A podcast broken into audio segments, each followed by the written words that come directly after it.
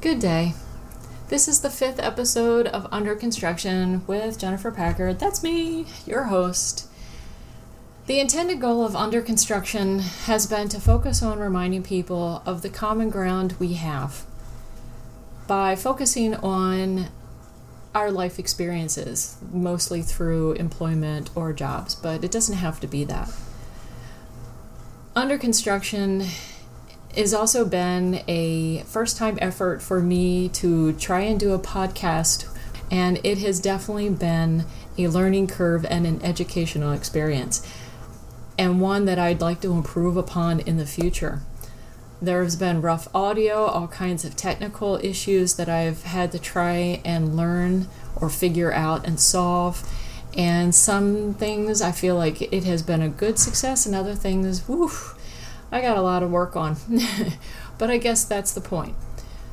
The journey in life is not so much the end result, but what do you learn in the process? And progress uh, can often be a very slow part of the journey. We always want something that happens very quickly, we want it to be instantaneous, but it takes time.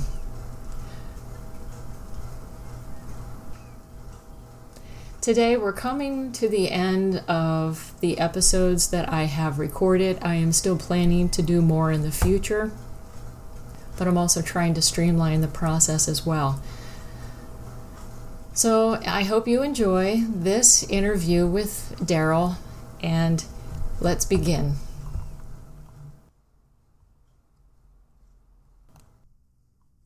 Today, my guest is Darrell Miller. Darrell was born in Chicago but lived in California for most of his life. He recently moved to Mississippi where his parents were born.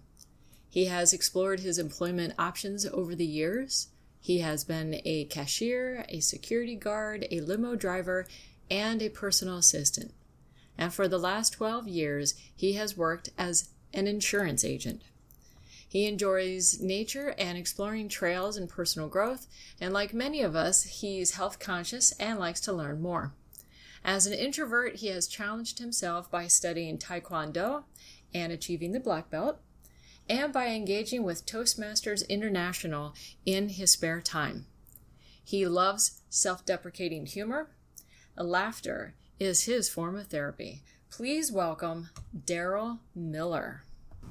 Thank you very much. I am so glad to be here with you. Let's jump right in. An insurance agent represents one or multiple insurance companies, and they sell their policies usually for a commission. An insurance agent works with a customer to understand their budget and insurance coverage needs. Then, the agent helps find a policy that provides the right amount of coverage at a price one can afford. There is a difference between an insurance agent and an insurance broker, but I'll let Darrell explain. So, Darrell, my first question what is an insurance agent and how is it different from an insurance broker? All right, thank you. Thank you. That's a good question. An insurance agent, I would say, is more of a hands on type of a person, kneecap to kneecap, as they used to say, or Zoom to Zoom with the client now with the new, te- new technology. And they will assess a client's needs. If someone has a million dollar house or owes a lot on their house, they're probably going to need more insurance. If they have younger kids, that need to be taken into account to replace income for several years. So it is a formula, and there's a lot of things to go over to assess when you need an, insu- uh, an insurance policy. So an agent is the more hands-on type of a person. They're also the more of the they're the eyes before the underwriter gets it. So if someone tells me they don't smoke and yet they're smoking a chimney if someone tells me they're 250 pounds when they're 400 pounds. It's things like that that an insurance agent will see, and they're the first eyes and the first contact, even before the client, even before the company comes in contact with them. A broker is more of someone that can place insurance and can do things more behind the scenes, although they can still do the face-to-face uh, aspect of it. But I would say an agent is more of more of the foot soldiers for companies. Is a broker kind of a middleman? You can consider that, yes. Yes. Okay. What interested you to pursue being an insurance agent? You know, like how did you get started? Well, I got started. I was having a conversation with my sister, and her friend was actually in the business, and uh, she gave me his number, and we had spoke, and he actually kind of took me under his wing and helped kind of mentor me and, and show me different aspects of it. I was much younger and more interested and open to trying things uh, back then. So it's very, it is, uh, we kind of have a different culture in our company and how we do things. So it's always, I think, it's important not only to do something that you enjoy doing, but also to have fun doing it also. Yeah, that can be a very vital part of a job. Most of people uh, are find envious, or at least it seems that way. Yes. What kind or how much training is required for your job? Right. So in the state of California, there was a 52 hour course. It has since, some of the requirements have since changed since I was originally licensed. But generally speaking, you're going to go through a course, 52 hours, life and health, and you're going to find out things about the laws, things you can and can't do, certain aspects of the insurance industry, and then you would take a state exam. The good thing about the insurance industry is once you get a license in one state, pretty much all of the other states, you can get what is called a non-resident license in another state, and they would recognize California and vice versa. Mississippi would recognize a California license, and you could do that. Yes, you, of course, you would have to pay a fee every other year, and you have to do continuing education hours just to keep up on what's going on in the industry, because every state insurance commissioner department wants their money. Yes, they do. ah. So, what is the most challenging aspect of pursuing this field of work? The most challenging aspect is facing rejection, rescheduling, uh, people saying no to you. That is by far the hardest aspect. I think that I've gave great presentations, great proposals, uh, saw that there was a need, and yet people will still tell you no.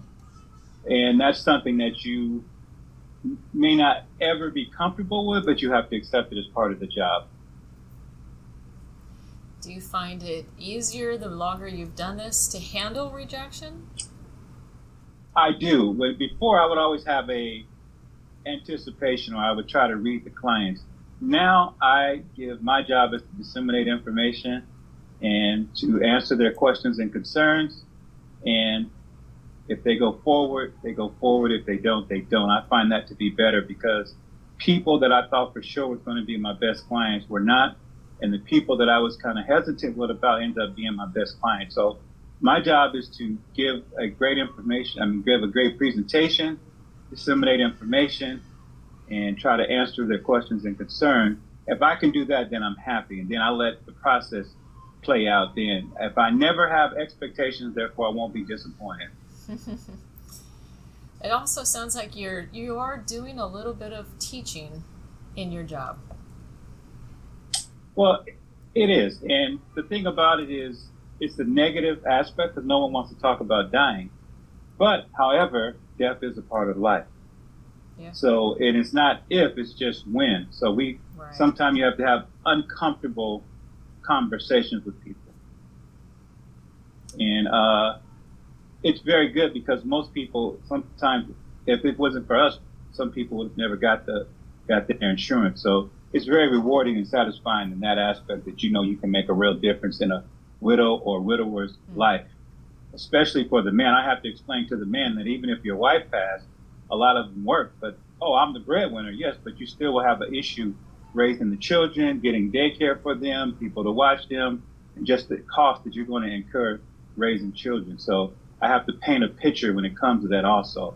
And sometimes it's the woman that's the breadwinner that you also have to let them know also that you're going to need more, although your husband, he still works, but however, you're the breadwinner and this is why you need more than your husband. So it's great. That's, that's the great aspect about the job is you educate people and they see things that they normally wouldn't think about. Hmm. Okay, cool. What does an average day at work look like for you? So yes, an average day would look like for me. Uh, first, I would start my morning following up with uh, the home office, which does a lot of the, uh, what does all the underwriting to see what cases are being placed, to see if people need any more medical tests. So just because a person places life insurance sometimes there's going to be additional requirements. Some people are going to have to get blood and urine, take an EKG, physical. So I need to see what's going on with that. What are the different requirements that are being uh, required of the client? And then my job is to facilitate that. If I have to deal with the person that's going out drawing the blood, I need to get an appointment time from the client. What's a good time? Prep the client not to eat anything or exercise before any blood tests.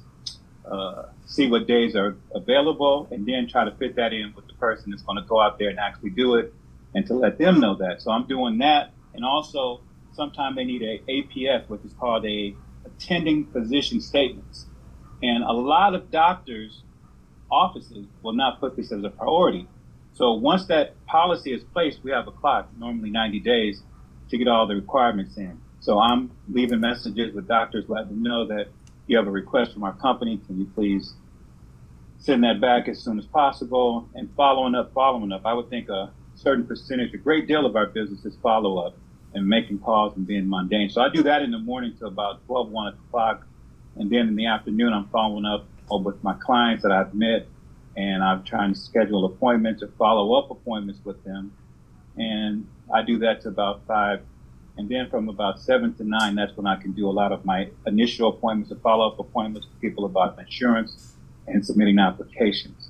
And in the off aspect, if I don't have that, sometimes I will just keep see what's going on in the company, see wherever different people are at on our, on our office and team, and just following up with the insurance lingo. So that's a typical day uh, in our business. One of the great things that helped the pandemic is the advent of Zoom, where normally you had to go drive to see a client. Now you can actually do it and they can sign everything over Zoom. So I'm very grateful for that, especially in the LA area where you can go 20 minutes and it can take you an hour and a half yeah.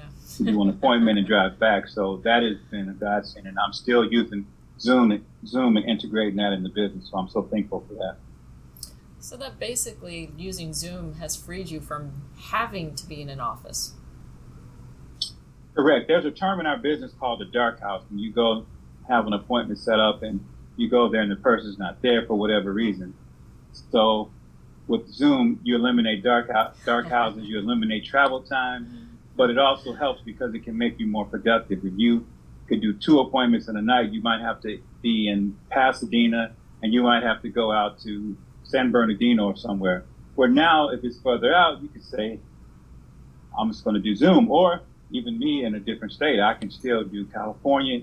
I can virtually go anywhere that I'm licensed. So that has just been great for us. Yeah. Frees up the schedule.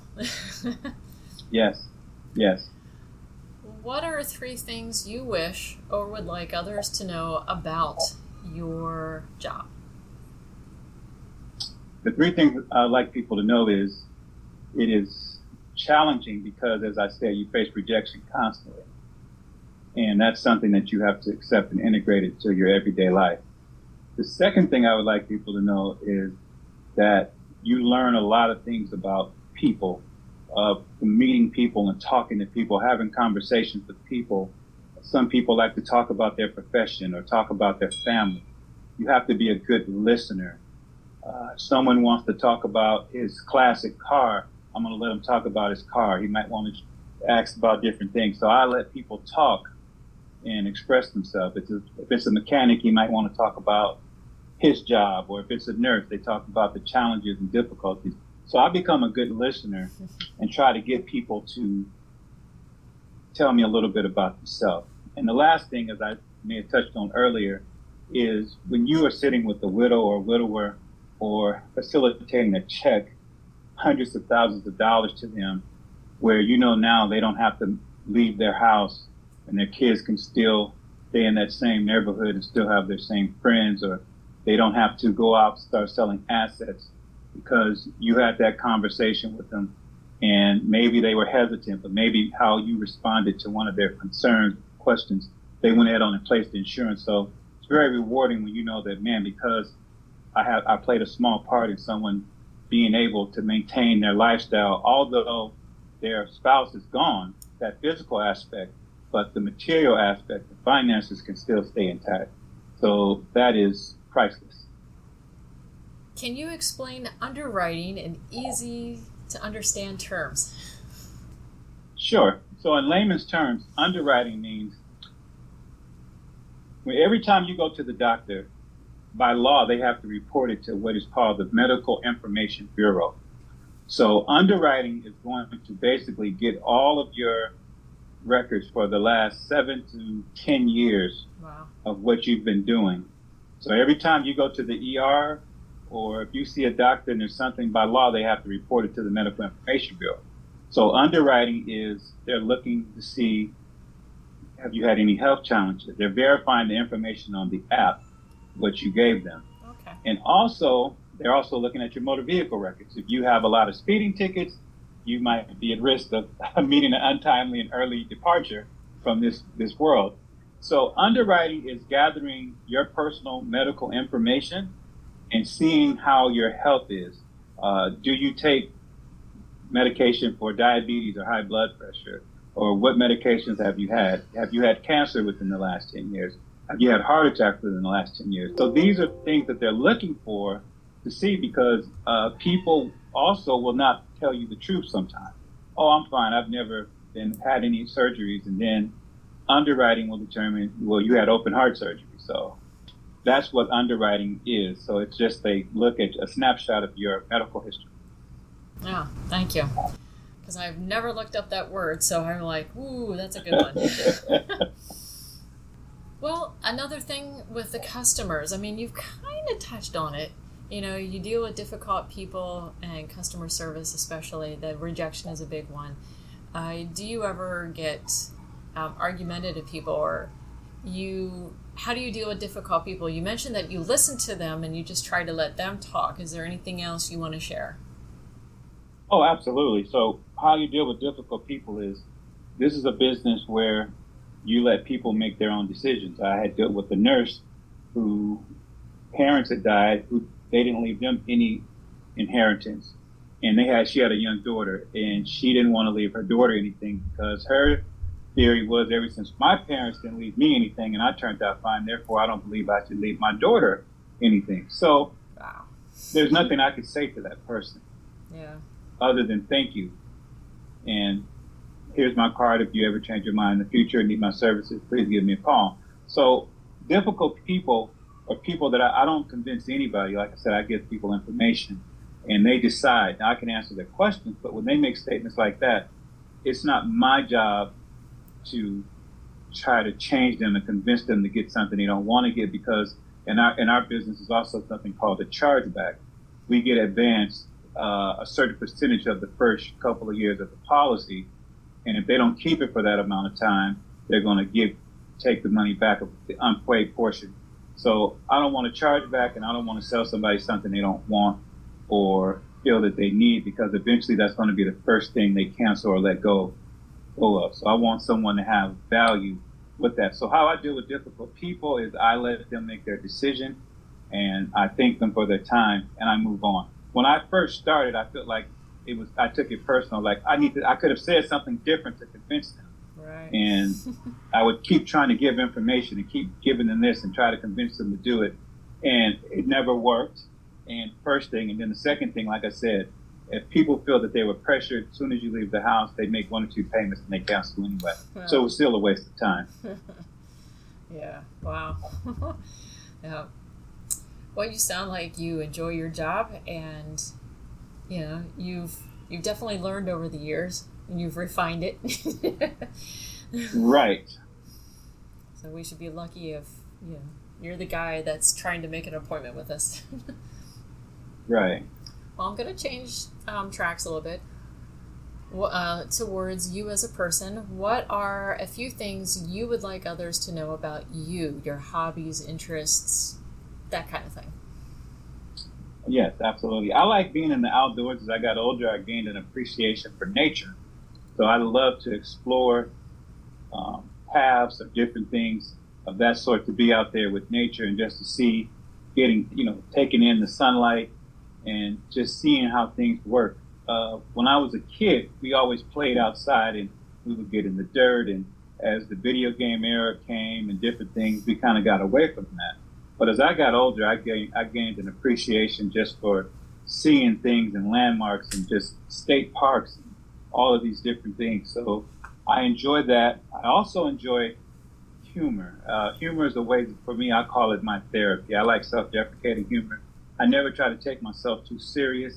I take other people serious, but I try not to take myself serious. And I found that laughter is very therapeutic for me, and I think it can be therapeutic for a lot of people uh, in their life. When I was in a lot of rough spots, humor, laughter is good for the soul.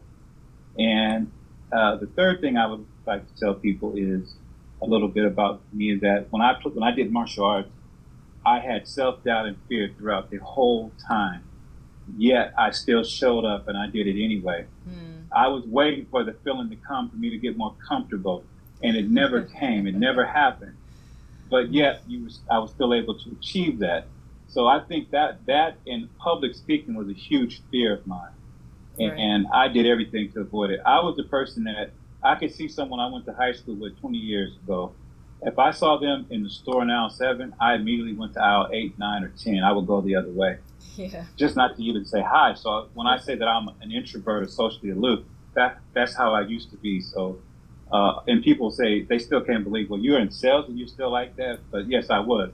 And but I work on my weaknesses. I try to confront them and face them, and eventually I conquer them. So I'm doing better, much much better in that area. But we have to work on our weaknesses, and I think that's one of the things that I'm proud of myself. I'm doing that, and I'm also tackling that in my health area also.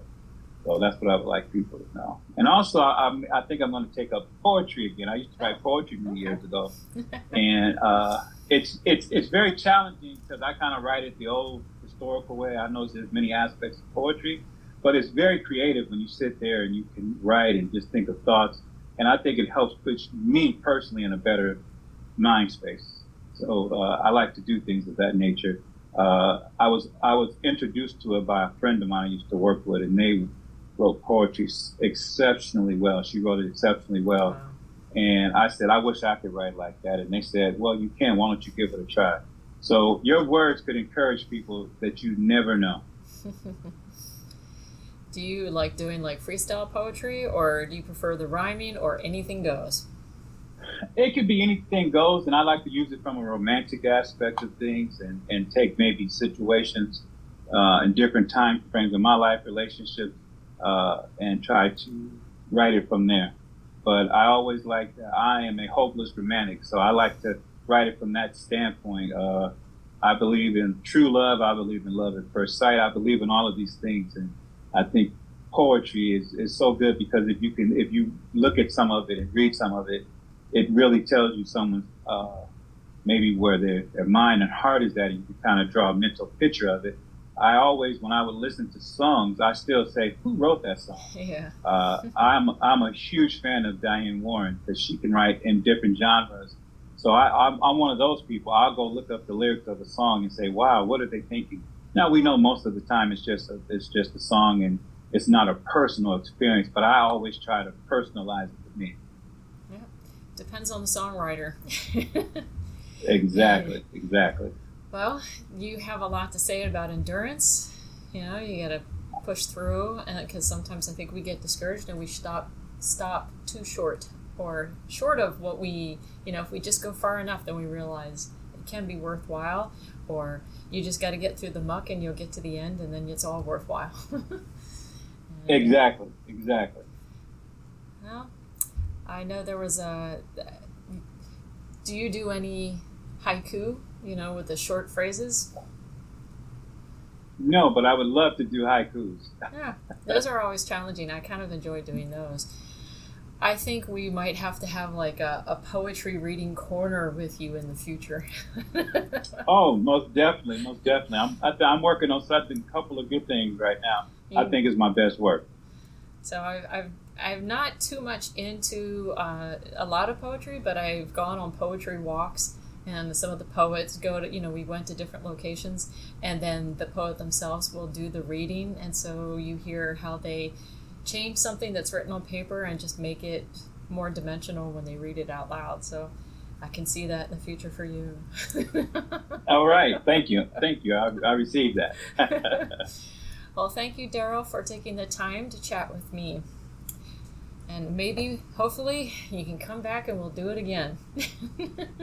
I would love to do it. Thank you for having having me. I really enjoyed myself. Oh, well, thank you so much. Afterthoughts. This interview with Darrell was very informational, like the interviews I've done before. I also like Darrell.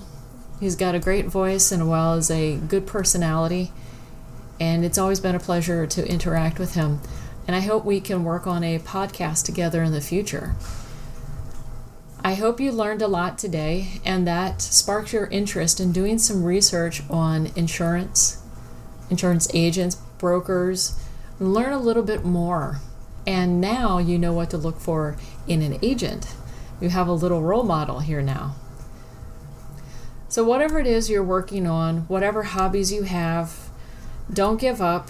Keep working on them. Take one step at a time, one one page at a time, one word at a time. Keep working on it. Don't give up on yourself. I may actually be able to do one more episode this year. Tune in to find out more. I hope to have more episodes in the new year. And remember, we're all under construction. Don't give up.